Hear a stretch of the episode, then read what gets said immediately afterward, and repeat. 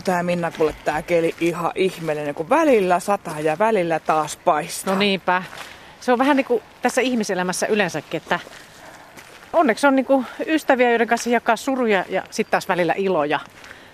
Mutta tästähän mä juttelin Tanjan kanssa tästä aiheesta, koska hänelle ystävät on ollut tosi tosi tärkeitä, varsinkin silloin kun oli vaikeita aikoja, eroja sun muita, niin se on todella tärkeää. On, on purkaa niitä tuntoja hyvän ystävän kanssa, mutta mm. voiko siinä sitten joskus käydä niinkin, että ottaa vaan sen valittajan roolin ja sitten taas toinen vaan kiltisti kuuntelee ja silloinhan se vastavuoroisuus jotenkin kärsii ja kyllähän semmoinen saattaa näivettää ystävyyden. Tämä on mua aika paljon mietityttänyt ja siksi mä kysyin psykologi Hanne-Leona Luomajoelta, että miten ystävyyttä voisi vaalia ja pitää siitä huolta, ettei siitä mm. tulisi semmoinen toispuoleinen. Kyllä, koska se on niin tärkeä, niin ei se nyt ihan itsekseenkään voi edetä, että täytyy se huomioida. Mutta eikö tällä psykologilla ollut sellainen ystävyyden kolme kylkiä resepti, että ystävyydessä pitää vaalia luottamusta, mm-hmm. hengittävyyttä ja just tuota vastavuoroisuutta? Kyllä, kyllä. Ja hänen kanssaan me mietittiin myös sitä, miten ystävyyden loppuminen voi jäädä vaivaamaan. Ja pitäisikö ystävyys oikeasti sillä fiksusti lopettaa vai mitä siinä pitäisi tehdä?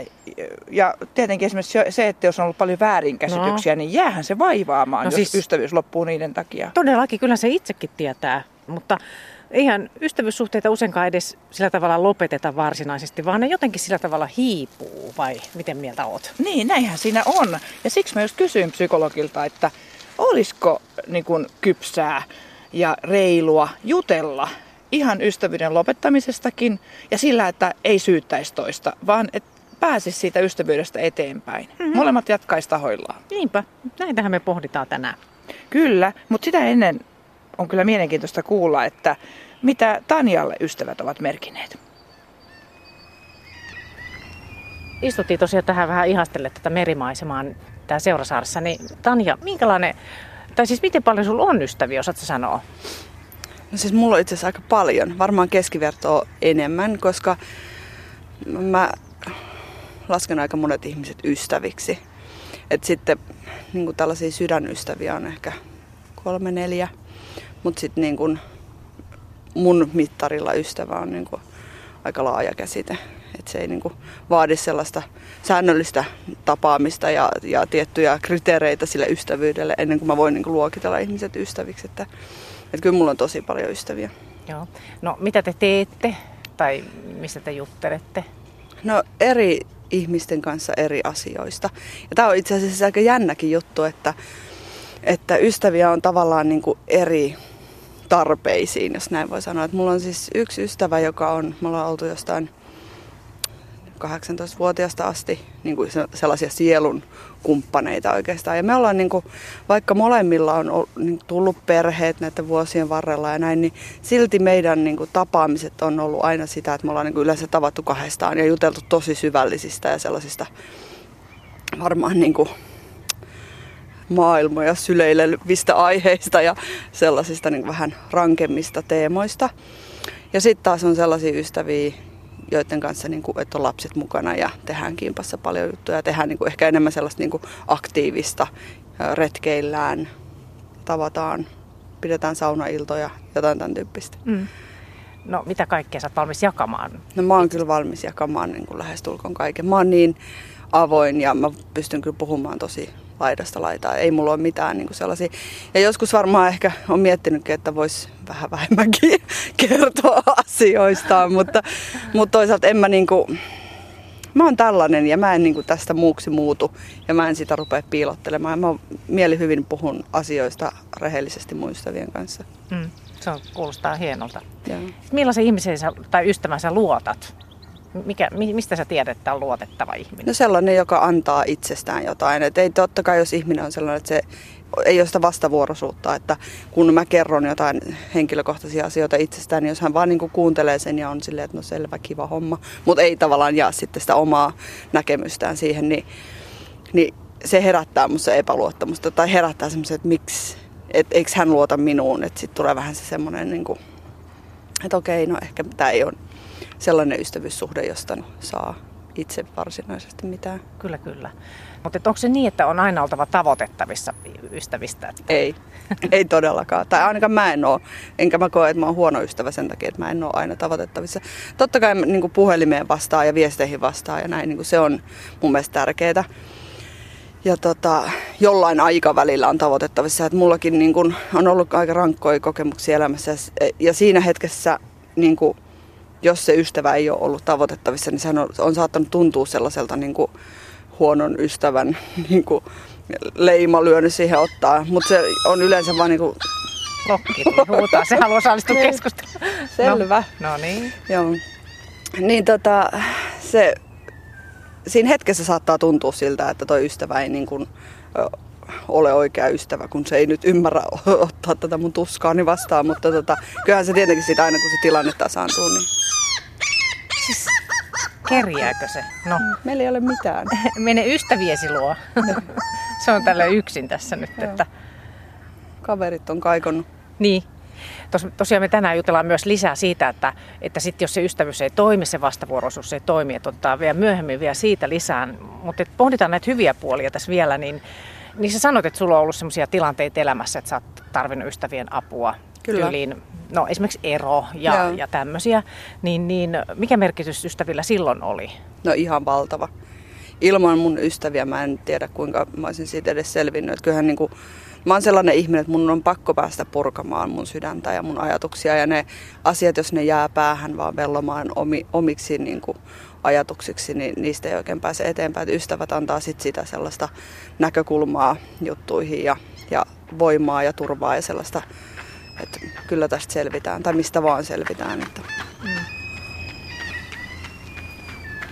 Sitä mä mietin, että tämmöinen ystävyyden mittari voisi olla joskus se, että kun lähtee yhdessä matkalle, niin, mm. niin onko sinulla tämmöisiä kokemuksia ystävien on. kanssa matkustamisesta?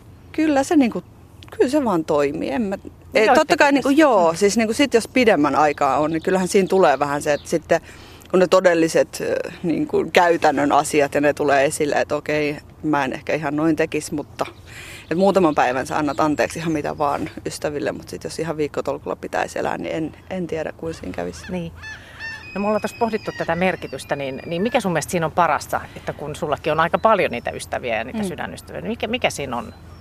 Se, että, että sitten siihen niin kuin yksinoloon ja sellaiseen turvattomuuteen, sen, kun mä asun yksin ja elän sinkkuna ja näin, niin, niin kyllä ne on ihan niin kuin korvaamattomia siinä elämässä. Että, että mä oon miettinyt sitä, kun Mulla on paljon tosiaan lohduteltu sitä, että sulla on ystäviä, joihin sä voit turvautua, kun sä koet olos yksinäiseksi ja jos sä haluat jakaa sun arjen asioita. Niin joskus tulee se, että arvostanko mä edes riittävästi mun ystäviä siinä, koska sitten taas niin kun ihan kaikki asioita sä et voi ystävien kanssa niin kokea, jos puhutaan läheisyydestä ja siitä arjesta ja arjen jakamisesta, niin eihän sitä nyt ihan kaikki asiat tule soiteltua ystäville, mutta se, että ne on olemassa ja se, että mä tiedän tavallaan sen olotilan ja sen tunnetilan mukaan, niin kun mä tiedän, että on ihmisiä, joille mä voin soittaa tai mennä käymään tai näin, kyllä se on ihan tärkeää. Ja sitten taas toisaalta se, että mä oon heille aina olemassa. Niin kuin se, että mä oon tarpeellinen ja mä oon tärkeä ihminen niille, niin kyllähän se tuo mulle sellaista oloa, että merkityksellisyyttä elämään, että on tärkeä niille mm. ystäville. Että ei se ole pelkästään niin, että ne on mulle tärkeitä, vaan se on myös se, mä tiedän, että mulla on iso merkitys mun ystäville. Se on tosi tärkeä juttu. No millainen ystävä sä oot sitten sin mielestäsi? Mä oon kyllä tosi luotettava ja mä oon semmoinen läsnä oleva, aina valmis auttamaan, aina niin kuin siihen tarpeeseen kyllä niin kuin pyri vastaamaan, jos vaan kykenen. Että, että kyllä mä luulen, että mä oon aika sellainen lojaali ja, ja, ja hyvä keskustelukumppani ja annan ehkä sellaisia niin kuin uusia näkemyksiä, pyrin miettimään asioita monelta kantilta ja, ja en ole, on, en ole mitenkään ehdoton missään, että en, enkä vaadi sellaista ehdottomuutta ystäviltäkään. No tästähän päästään esimerkiksi siihen, että, että uskallatko sä sitten sanoa ystäville jotakin, niin kuin vaikka vähän kritiikkiä niin kuin hyvällä tavalla tai jotakin neuvoa? Kyllä, Sekä, joo, niin. joo, joo, uskallan. Ja siitä mua on joskus ehkä vähän jopa kiiteltykin, että, että kiitos kun sä sanot on noin rehellisesti. Että vaikka asia saattaa olla kipeä tai se saattaa olla sellainen niin kuin vähän että siinä herkästi lipsuu sellaisia, että no, että vähän niin kuin siistimään sitä totuutta, mutta kyllä mä sanon aika suoraan, jos mä näen, että ihminen vaikka käyttää toista ihmistä hyväkseen tai, tai on mitä tahansa sellaisia niin, niin kuin ihmissuhteisiin liittyviä juttuja, niin mä kyllä niin kuin olen aika rehellinen. Se on hyvä, koska se on, se on tosi tärkeää sitä semmoista niin kuin itse joutunut opettelemaan ja siis mm. siitä on tullut ihan hyvä. Ei kaikki hyvä. arvosta sitä. Totta mm. kai mm. sun täytyy tietää ja tunnistaa se tilanne, milloin sä voit sanoa. Et sä voi kaikille sanoa, eikä siis niin ja se, että ei se välttämättä edes palvele ketään, että jos sä oot läpeensä rehellinen. Sitten taas niin kuin sekin, kun jotkut ihmiset on hyvin sellaisia, että minä olen se, joka uskallan sanoa ääneen ja rehellisesti ja suoraan. Ja sitten se on ta- tietyllä tavalla, mä koen, että se saattaa olla jopa ilkeyttä. Niin sellaista rehellisyyttä mä en niin kuin taas pidä kauhean arvossaan, että, että jos sä haluat vain ilkeyttä olla äärimmäisen rehellinen, koska kukaan muu ei sitä uskalla tehdä, niin se saattaa jopa olla niin kuin tyhmyyttä. Mm. Ja se saattaa rikkoa niin kuin enemmän kuin saada Joo. aikaiseksi. Ja toimista tulee niin kuin ihan olennainen, mikä liittyy ystävyyteen. Jotenkin semmoinen hyvä sydämisyys, Kyllä, just näin. Joo, nimenomaan. Joo. Joo. Jutellaan Tanja sitten myöhemmin vielä ystävyyden kompastuskivistä ja, ja jopa katkeamisesta. Mutta nyt Hilla jatkaa psykologi Luomajoen kanssa ystävyyden hyvistä puolista.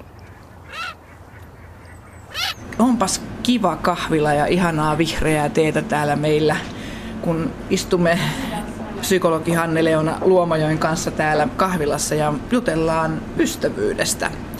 Mitä ystävyys on parhaimmillaan, mutta myös sitten siitä, että pitäisikö ystävyys lopettaa, jos ystävyyssuhteessa voi pahoin. Mutta hei, aloitetaan ihan tällaisista hyvistä asioista, eli mitä ystävyys parhaimmillaan antaa ihmiselle? Hmm. Jos mä ajattelen näin niin kuin ammattilaisen näkökulmasta, niin, niin mun tekisi mieli sanoa, että sehän on yksi suurimmista niin kuin mielenterveyttä edistävistä ja ylläpitävistä asioista, niin kuin tietysti muiden ihmissuhteiden ohella, mutta että jos tähän nyt pit, vähän pidemmin vastaa, niin, niin mä ajattelisin ehkä sillä tavalla, mitä mä näen ilmiönä usein tuolla vastaanotolla on se, että ihmiset lataa paljon odotuksia, se on tai tiettyihin ihmissuhteisiin, se voi olla vaikka parisuhde tai suhde lapsiin, jos on jo vähän iäkkäämpi tai muuta. Ja nämä ystävät on niin kuin sillä myös aika tärkeä semmoinen niin kuin lisä siihen, että ei, että ei tulisi niin kuin liikaa ehkä niitä samoja ihmisiä sitten rasittaneeksi, että.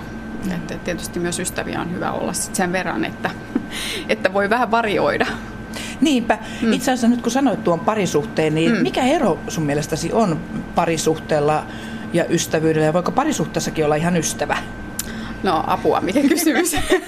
Mitä eroa? No siis kyllähän parisuhteessa parhaimmillaan on myös mukana se ystävyyden juonne, siis se semmoinen tietynlainen, niin kuin, siinä on ne samat periaatteet, hengittävyys, vastavuoroisuus, luottamus, mutta tietysti sitten ystävyydessä nyt ehkä ei kuitenkaan pitäisi olla sitä seksuaalista puolta mukana, että, et, tota, mutta mut jätetään tämä nyt tähän. joo, joo, joo, kyllä, kyllä. Ja Tästä voisi jatkaa vielä Oikeastaan kun mietin, tota, niin. niin juuri se, että pitäisikö melkein kysyä, että paitsi jos otetaan ulos se seksi seksi siitä. Mm. Mutta todellakin sä puhuit nyt tässä semmoisista e, ominaisuuksista, jota sinä psykologina olet paljon e, ikään kuin e, tuonut esillekin, että ystävyys on juuri tällainen kolme kylkeä. Mm. Eli, eli tuota, mitä ne on?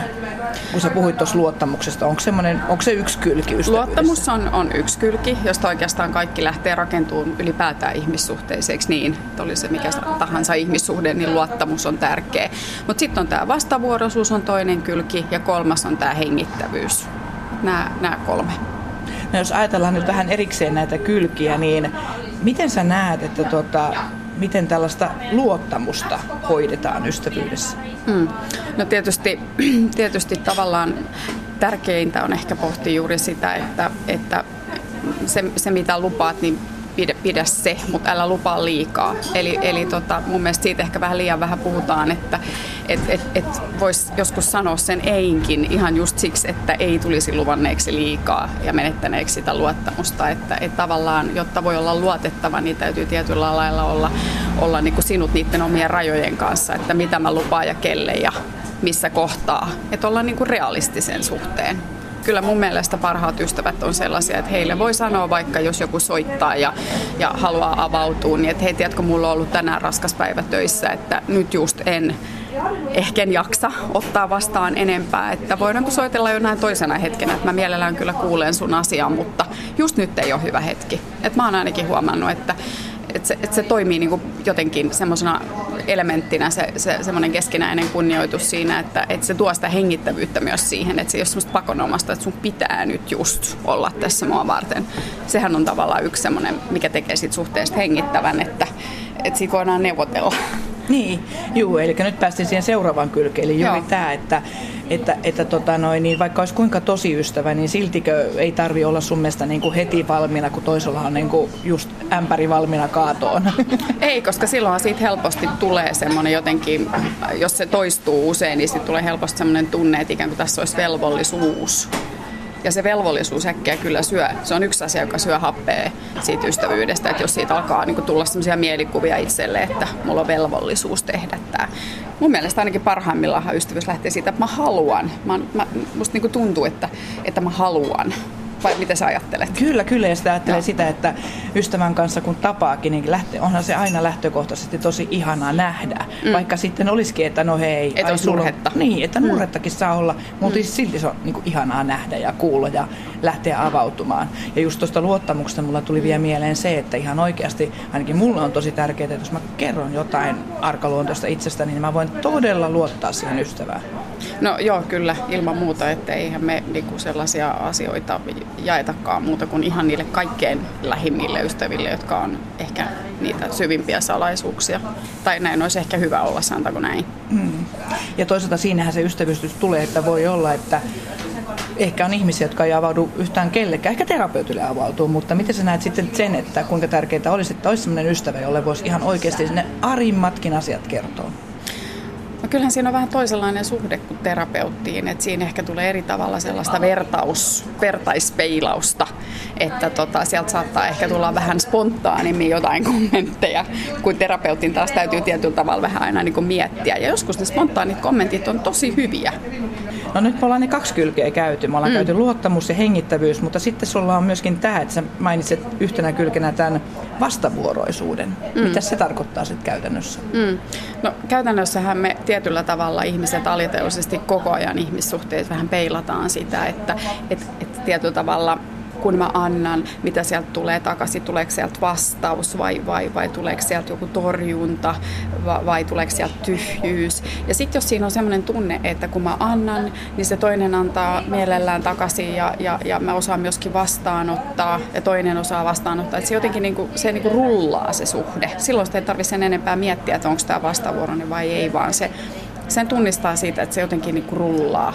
Et siinä on vähän niin kuin se, että se saama puoli, jotenkin se vastaanottopuoli, ne on jotenkin niin kuin tasapainossa. Että joillekin ihmisillähän on enemmän sen tyyppistä problematiikkaa, että ne on niin omavaraisia, että ne ei koskaan uskalla pyytää mitään että et, et tavallaan, että ne yrittää niin kovasti selviytyä yksin. Että et, tota, ne ei pyydä mitään, vaikka heille todennäköisesti annettaisiin. Siis ne ystävät antaisi, jos ne vain keksis pyytää. Että tavallaan se liiallinen omavaraisuus, mä huomaan sen usein, että se voi myös tuhota tämän vastavuoroisuuden. Mm. Ymmärrätkö, mitä tarkoitan? Ymmärrän, että ymmärrän. Ja mä tie, taas näen sen itse mm. aika paljon sitä puolta, että mähän on tämmöinen pulinapelle, joka sitten aina ensin täyttää sen tilan, kun tavataan ystävän kanssa. Sitten mä jossain vaiheessa onneksi huomaan kysyä, että no entäs sulle?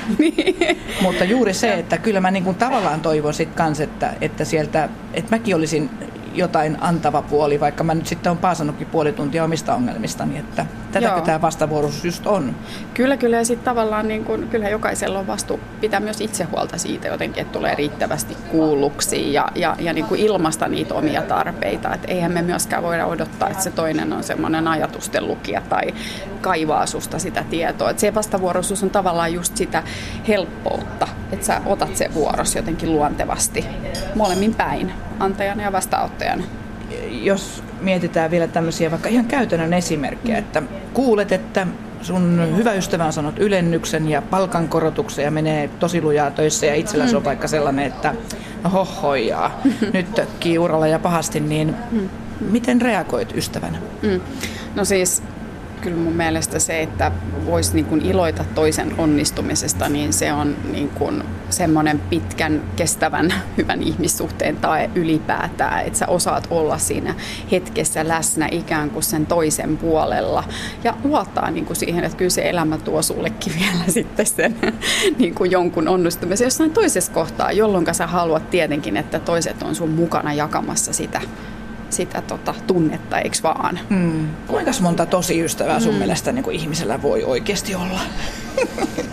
niin, mä oon kyllä joskus ihan omallakin kohdalla tätä pohtinut, mutta et, tota, varmaan me ollaan ihmiset vähän tietenkin erilaisia, mutta että esimerkiksi Oxfordin yliopistossa on tämmöinen Dunbar tehnyt sellaisen tutkimuksen, jonka mukaan nyt sit kourallinen on se, se että et se on ehkä täällä yhden käden mm. sormilla laskettavissa, että semmoinen plus miinus viisi olisi sellainen määrä ihmisiä, joihin meillä niin kuin yksilöinä ehkä riittää sit sitä energiaa ja mielenkiintoa, koska onhan se myös tosiasia, että, että se suhteen kannattelu niin kuin mielessä ja käytännössäkin jotenkin niin kuin vaatii sen oman energiaansa, eihän ne ihan niin kuin tyhjillään niin kuin kulje tuolla mielessäkään ne ihmiset. Et, et, tota, et, et sillä tavalla se on niin kuin varmaan aika realistinen voi että kun tekisi minä tuota porkkanakakkuja ottaa. Niin. Mä kysyn sulta vielä myöskin mm. tosta, että tota, miksi sitten esimerkiksi eläimistä, vaikka koirasta sanotaan, että ihmisen mm. paras ystävä, onko se esimerkiksi joku tämmöinen niin kuin suhde lemmikkieläimeen jotenkin sellä tavalla erilainen kuin ihmisten välinen ystävyys, että voi juuri sanoa näin, että koira on ihmisen paras ystävä. Joo, mä mietin tätä ehkä siltä kantilta, että onko se se, että kun se et, et eläimen kanssa, oli se nyt koira tai kissa tai hevonen, niin mm-hmm. ei kato tuu, tuu näitä tota väärinkäsityksiä. mitkä monesti tulee meidän ihmisten välille, kun me tulkitaan asioita väärin. Itse ainakin olen huomannut tuossa, että myöskin tämmöinen eläinkin voi olla hyvin tämmöinen terapeuttinen mm-hmm. ystävä kuitenkin, että sitä ei pidä tietenkään myöskään vähätellä. Ei missään tapauksessa. Mulla on ollut siis terapia vastaanotolla esimerkiksi meidän koira, joka ei ole varsinainen koulutettu terapiakoira, mutta on ollut mukana ja jotkut asiakkaat on kokenut sen hyvinkin tärkeänä osana sitä terapiaa. Että tota, Esimerkiksi se, että koira on nuollut kyyneleet just oikealla hetkellä luvan kanssa tietenkin asiakkaan kasvoilta, niin on saattanut olla koko sen istunnon niin kuin semmoinen terapeuttisin hetki, että mitä, mitä minä sanon ei voi samalla tavalla olla, mm. olla hänelle niin kuin lohduksi. Kuinka herkästi sitä sitten voi löytää sen sielunkumppanin ja mistä se aistii? Mm. No kyllä, se, kyllä se mun mielestä voi syntyä hyvinkin niin kuin yllättäen. Että et, et, tota, et se ei välttämättä vaadi edes sitä, että meillä on joku yhteinen intressi se on musta kaikkein mielenkiintoisinta siinä, että voi vaan olla, että jonkun ihmisen kanssa jotenkin ne henkilökemiat toimii jotenkin sillä tavalla, että siinä on joku kiva huumori tai joku sellainen elementti, joku leikillisyyden elementti. Mä luulen, että se on ylipäätään muuten, siitä ei ole vielä puhuttukaan ystävyydessä, että siinä voi olla semmoista leikillisyyttä, koska siinä on sitä vapautta, kun se on vapaaehtoisuuteen perustuva suhde, sua ei kukaan siihen pakota, että sukunhan sä synnyt, sukulaisia sä et voi valita, työkavereita sä et välttämättä voi valita, mutta ne ystävät, niiden kanssa on tämä leikillisyyden elementti niin kuin tietyllä tavalla ikään kuin koko ajan siinä ainakin valittavissa.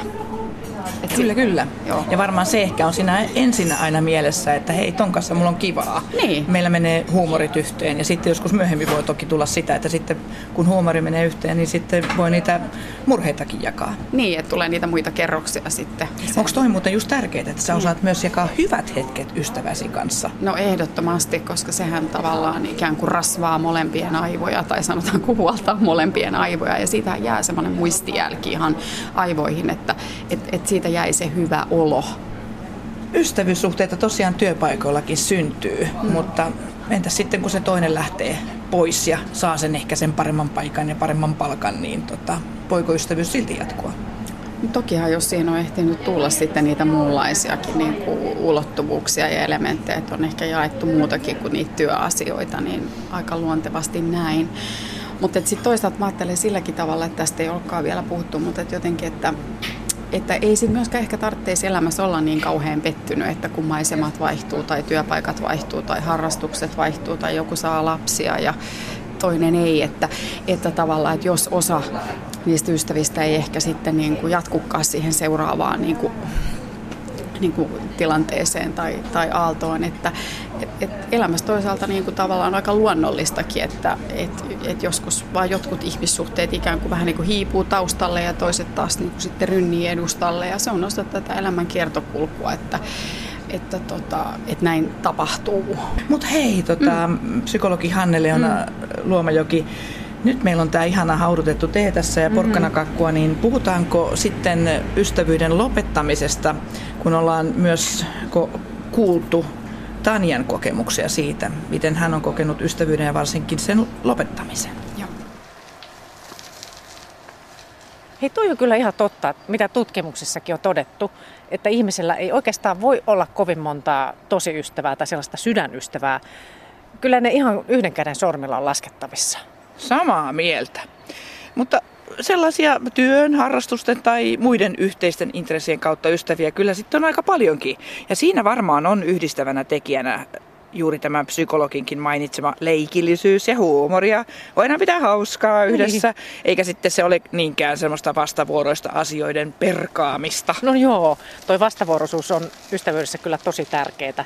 Tanjalle kävi niin, että hän päätti lopettaa ystävyyden, koska yhteydenotot jäi Tanjan kontolle.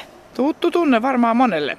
Ja mielenkiintoista kuulla Tanjan jälkeen myös psykologi Hanne-Leona Luomajoen mietteitä siitä, milloin ystävyys on kerta kaikkisti tullut sellaiseen pisteeseen, että se olisi ehkä parempi sitten lopettaa.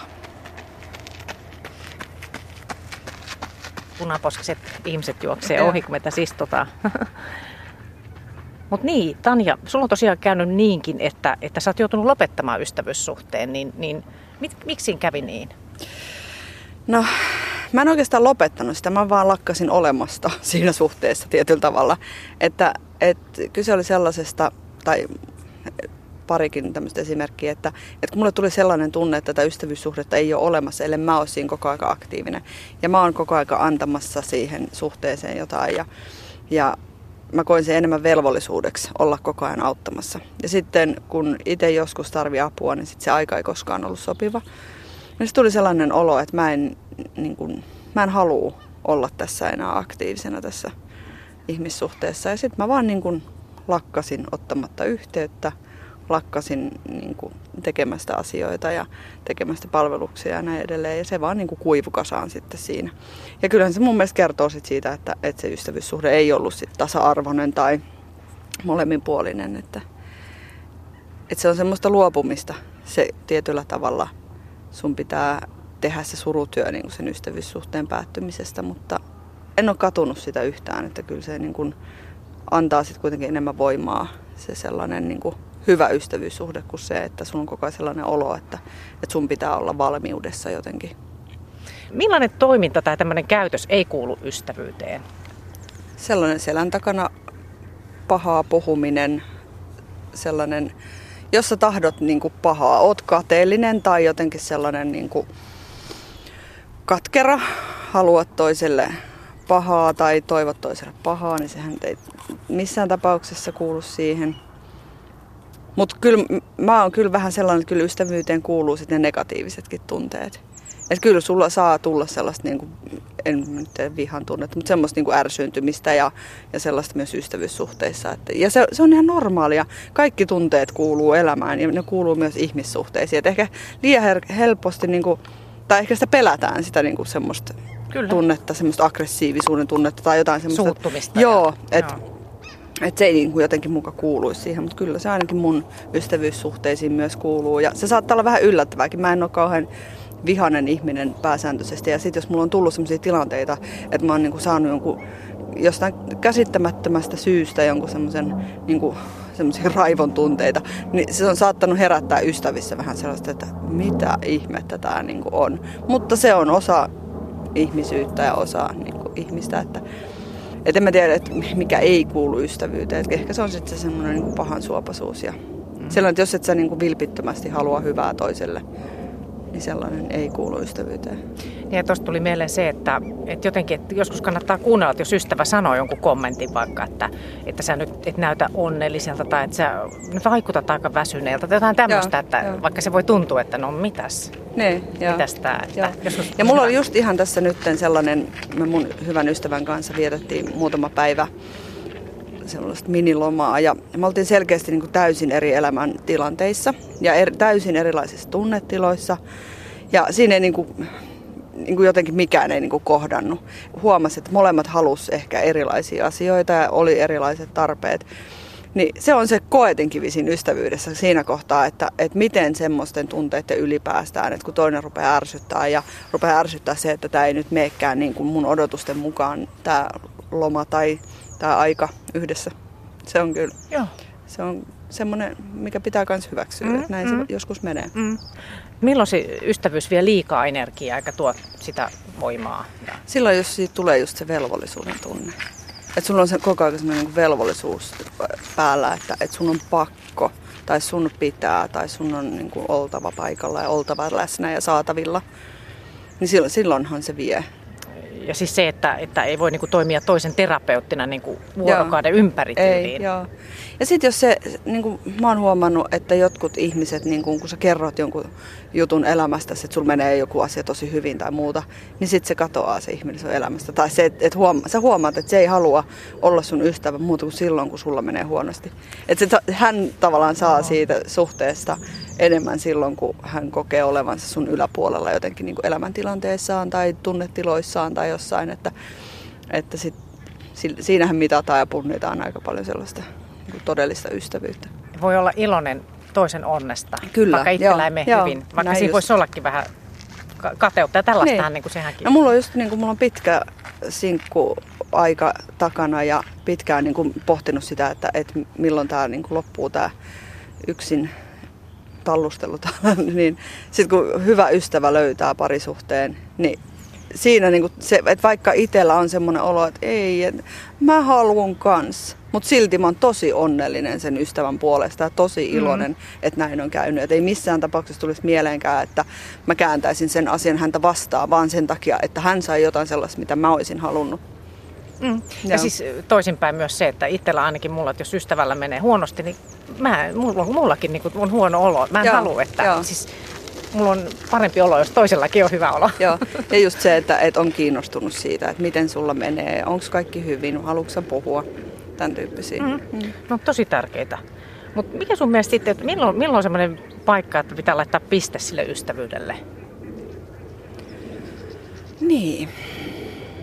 En mä tiedä, voiko semmoista niinku määritellä. Kyllähän se on mm. kiinni siitä omasta tunteesta. Jos se aiheuttaa sulle enemmän huonoa oloa kuin hyvää, niin ei missään tapauksessa sellaisia kannata pitää, koska se vie energiaa vaan. Mitäs täällä muuten tippuilee? Täällä sataa lunta. Joo. Jaa, keskellä no niin. auringonpaistetta täällä voi tapahtua mitä orava. vaan. Kato, orava. Orava. Hei. Yksi orava ja Heti kun lunta rupesi sataa, niin ihan rupesi orava Siellä lähti etsiä pähkinöitä, mm. vanhoja kätköjä. Niin. Täällä varmaan miljoona, triljoona Ennen pähkinää maaperässä.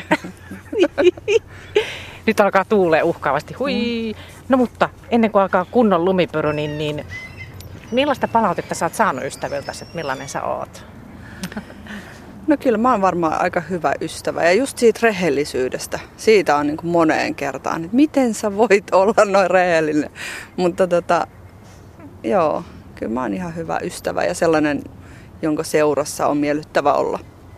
No onko ollut sellaisia tilanteita, että sä jälkeenpäin että olisi voinut toimia toisin?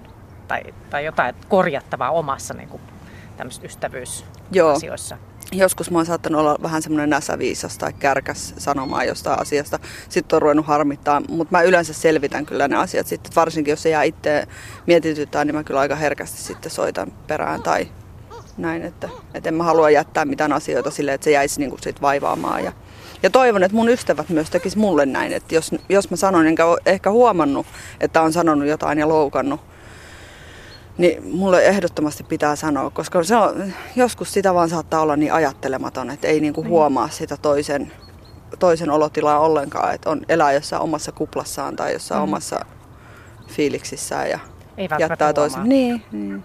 Onko sulla tällä hetkellä tai nyt jotakin sellaisia tilanteita, että sä mietit jotakin, että, että onkohan tota, nyt tämä ystävyys sellaista? Tai... On.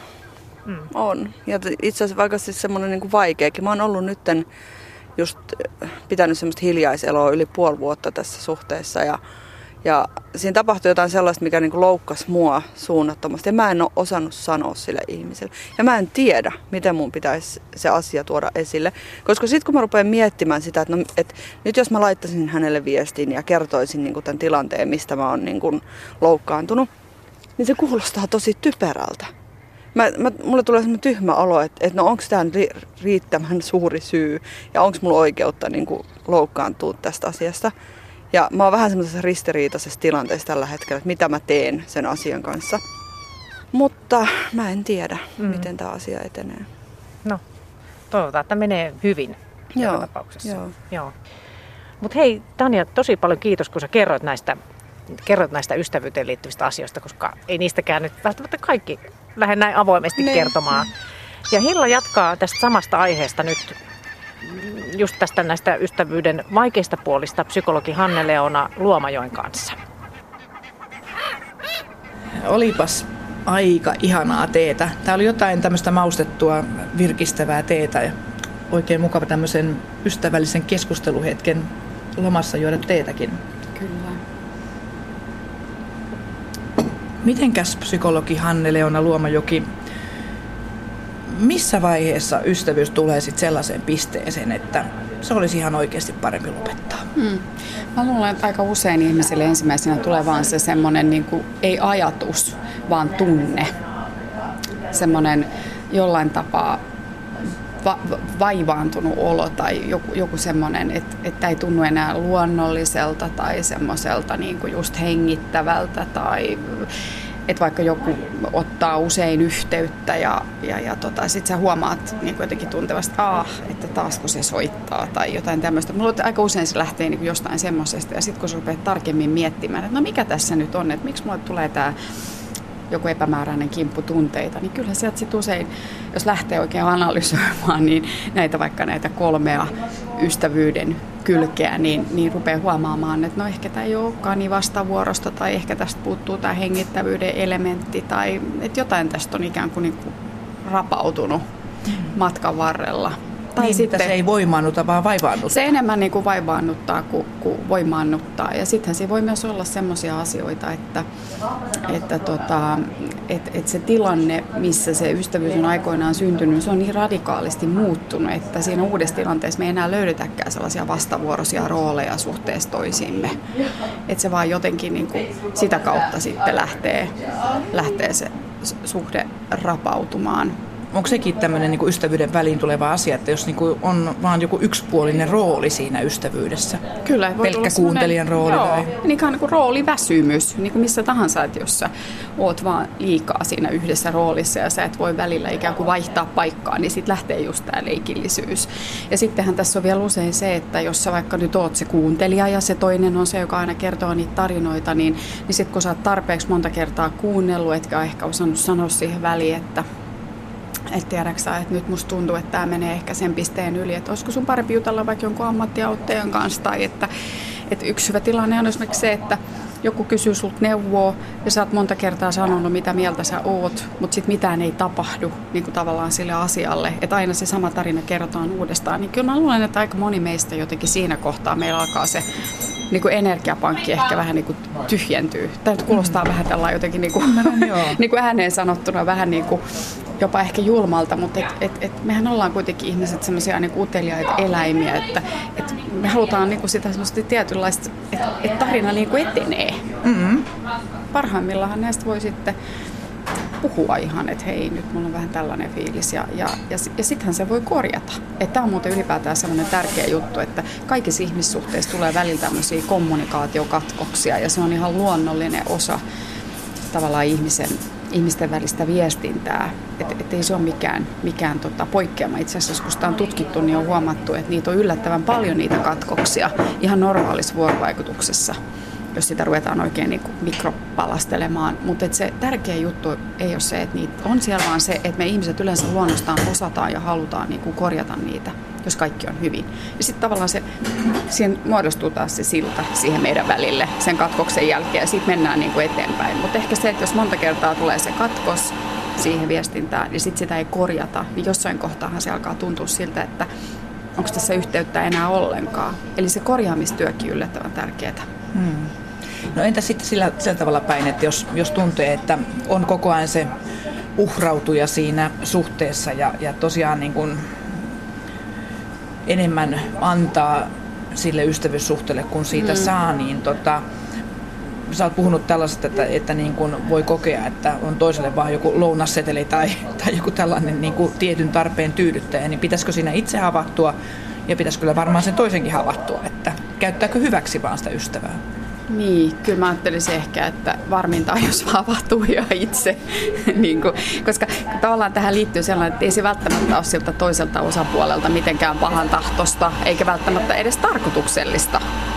vaan että se on vaan jotenkin niin kuin aikojen kuluessa muotoutunut sellaiseksi ja, ja, ja, ja tota, että siinä voi olla tämmöistä niin kuin tiedostamatontakin psykodynamiikkaa taustalla, joka ei ole, ole, ole niin kuin tahallista niin tota, kyllä mä ajattelisin, että jos siihen itse, itse havahtuu, niin, niin se on kaikkein parasta, koska sitten voi myöskin pohtia jotenkin niin kuin sitä, että no mikäs mut on saanut asettumaan tähän rooliin, että, että miksi, miksi mä niin kuin ikään kuin jäin vaikka nyt tähän tämmöiseksi uhrautujaksi tai kaiken organisoijaksi tai toisen olkapääksi tai että sehän voi olla parhaimmillaan tosi tervehdyttäväkin havahtuminen, että sä alat niinku ylipäätään katsoa sun ihmissuhteita ja miettiä, että minkäs rooli mä otan mun ihmissuhteissa ja olenko mä semmoinen oman elämäni aktiivinen toimija ja käsikirjoittaja ja järjestelenkö mä näitä elämäni niinku palasia sillä tavalla, että tämä kokonaisuus toimisi niinku mun hyväksi.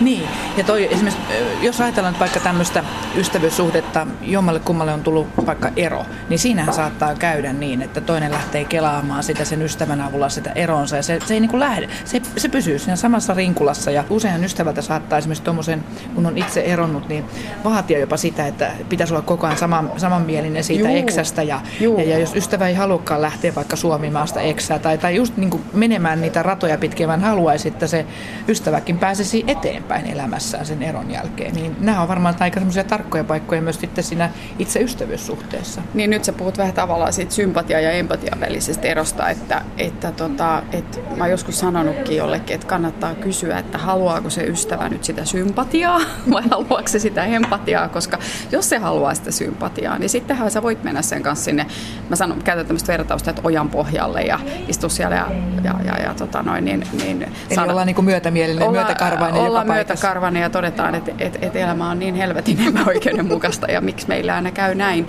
Joka, joka sekin joskus on sitä, mitä, mitä toinen tarvii ja mitä mä ehkä halunkin antaa, koska sitä mäkin voin siinä samalla niin kuin tuulettaa että se kaikkea elämän epäoikeudenmukaisuuksia sen hetken. Mutta usein sitten se, että jos se ystävä on valmis ottaa vastaan sitä empatiaa, niin se saa enemmän, koska, koska sä et menekään sinne ojaan, vaan sä oot siellä ojan niin kuin reunalla ja pientareilla ja sä kysyt, että minkäköhänlaisen työvälineen sä tarvitset, että sä voisit tulla sieltä ojasta nyt pois ja nähdä vähän niin kuin uusia maisemia.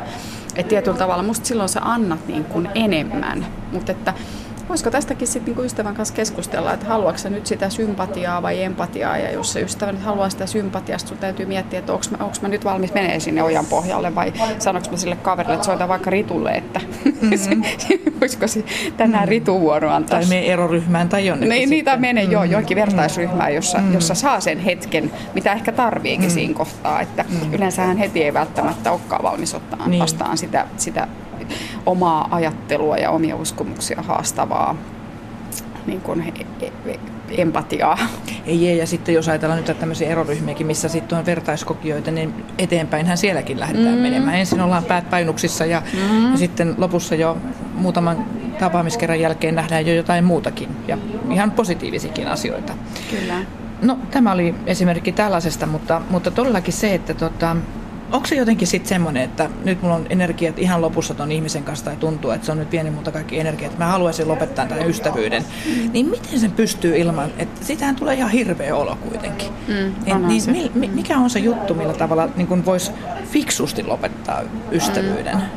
No ensinnäkin siis onhan se ihan hirveän vaikea, koska eihän meillä missään tällaisia niin kuin vuorosanoja opeteta ei koulussa eikä käytöskoulussa eikä missään, että eihän meitä kukaan tähän niin kuin valmenna. Et enemmän mä luulen, että ne vähän niin kuin orgaanisesti yleensä sit vaan hiipuu. Ja se on tavallaan enemmän tai vähemmän sitten semmoinen jotenkin niin kuin hiljainen irtisanoutuminen siitä aikaisemmasta ystävyyssopimuksesta. Mutta jos sen haluaa tehdä ihan tietoisesti, niin niin siinähän saattaa parhaimmillaan kyllä itse asiassa käydä niinkin, että kun sä kerrot sille toiselle, että, että, tota, must, miltä susta tuntuu ja, ja, ja tota, mitä sä oot miettinyt, niin saattaahan se olla, että se korjautuukin tavallaan se mm. tilanne, että siinä havahtuu niin kuin molemmat. Että onhan siinä aina se mahdollisuus silloin myöskin sen tyyppiseen ratkaisuun, mitä ei ole siinä hiljalleen hiipuvassa, jossa sä et sano mitään, sä et vaan soita takaisin tai mene tapaamiseen. Että tota, e, mutta et sitten jos, jos oikein on varma, että nyt ei, jos se on vaikka tämmöinen myrkyllinen se suhde, että se on jostain syystä siinä on, on, on niin näitä elementtejä, tätä kateutta tai tämmöistä ei-rakentavaa kilpailuhenkeä tai jotain semmoista niin tuntua, että tässä halutaan tosiaan niin hyötyä ja sä oot varma siitä, että se ei ole sun omassa päässä pelkästään, vaan että se jotenkin näyttäytyy siinä vuorovaikutuksessa, niin niin en mä nyt kenenkään suuhun halua vuorosanoja antaa, mutta et, et, et, voisiko sitä jotenkin kauniisti, kauniisti sitten kuitenkin sanoa, että musta tuntuu, että et, et nyt tästä tässä ei ole jo, jonkin aikaa enää ollut niin kuin sellaista sen tyyppistä vastavuoroisuutta tai hengittävyyttä tai luottamusta tai mikä siitä nyt on kadonnut, että et, et, et mä en enää niin kuin tunne tätä ystävyyttä. Ja, ja, ja ehkä, ehkä tuoda esille sitä, että tämä ei ole kenenkään vika, tämä ei ole sun vika, tämä ei ole mun vika. Tässä on vain jotenkin niin kuin käynyt näin ja ehkä antaa sitten sille toiselle myös puheenvuoro, että miten sä koet. Mua ainakin siinä kohtaa kiinnostaa se, että miten se toinen sen kokee, että onko hän kokenut samantapaisia tunteita vai elääkö hän jossain ihan toisenlaisessa maailmassa. Ja jos elää, niin silloinhan siinä todennäköisesti on ollut jotenkin tämmöinen joku roolivinoutuma tai joku, josta ei ole vaan päästy niin puhumaan. Nämähän on surullisia mun mielestä ne semmoiset ystävyyden katkeamiset, jotka oikeastaan pohjimmiltaan perustuukin johonkin väärin käsityksiin tai väärin tulkintoihin tai jotenkin ei, ei, ei olekaan aidosti tapahtunut mitään sellaista rikkovaa, mutta siitä jää se niin kuin väärä mielikuva, niin mä luulen, että ehkä ne on niitä, mitkä sitten sattuu tiedätkö, myöhemminkin. Että et sulle jää joku epämääräinen tunne ja sä saatat vaikka vuosikymmentäkin jälkeen miettiä, että onkohan mä tulkinut sitä tilannetta oikein. Mä luulen, että ne jää ehkä kalvamaan. Ja ne olisi ehkä sitten semmoisia, mitä olisikin hyvä selvittää. Alkaa täällä olla vähän vihreitä no kuule joo, jo Minna lehtiä. täällä. Ihanaa. Joo. Aivan mahtavaa. Nokkonen tuosta puskee maasta. Mutta muistatko Hilla, hei, kun meillä oli tämän ohjelman alkuvaiheessa vähän sellaisia väärinkäsityksiä usein ja tuntui, että oltiin vähän niin kuin eri maailmoista. No todellakin, joo. Ja nythän me osataan pitää jo hauskaa yhdessä ja Kyllä. puretaanhan me paineitakin ihan avoimesti ja Näin. käydään muuten ihan vapaaehtoisesti syömässäkin yhdessä. Älä muuta viserrä. niin, me ollaan siis työkavereita, vai, vai miten se sanoisi, ystäviä vai, vai mitäs me ollaan niin toiset? Niin, hyvä kysymys. Mutta kyllä musta tuntuu ainakin, että mä voin luottaa suhun. Mm-hmm. Ja aika vastavuoroisesti me näitä omia murheitakin välillä Kyllä. puretaan ja sitten me tietysti nauretaan välillä. Paljonkin. Ja sitten me annetaan suhteen hengittää ja ollaan kavereita muidenkin kanssa välillä. Juu, juu, juu. Eli aika hyvä, hyvinhän tämä dynamiikka toimii. Dynamiikka, joo vai sanoiko se dynamiitti? Kumpi sä sanoit? Välillä räjähdellään.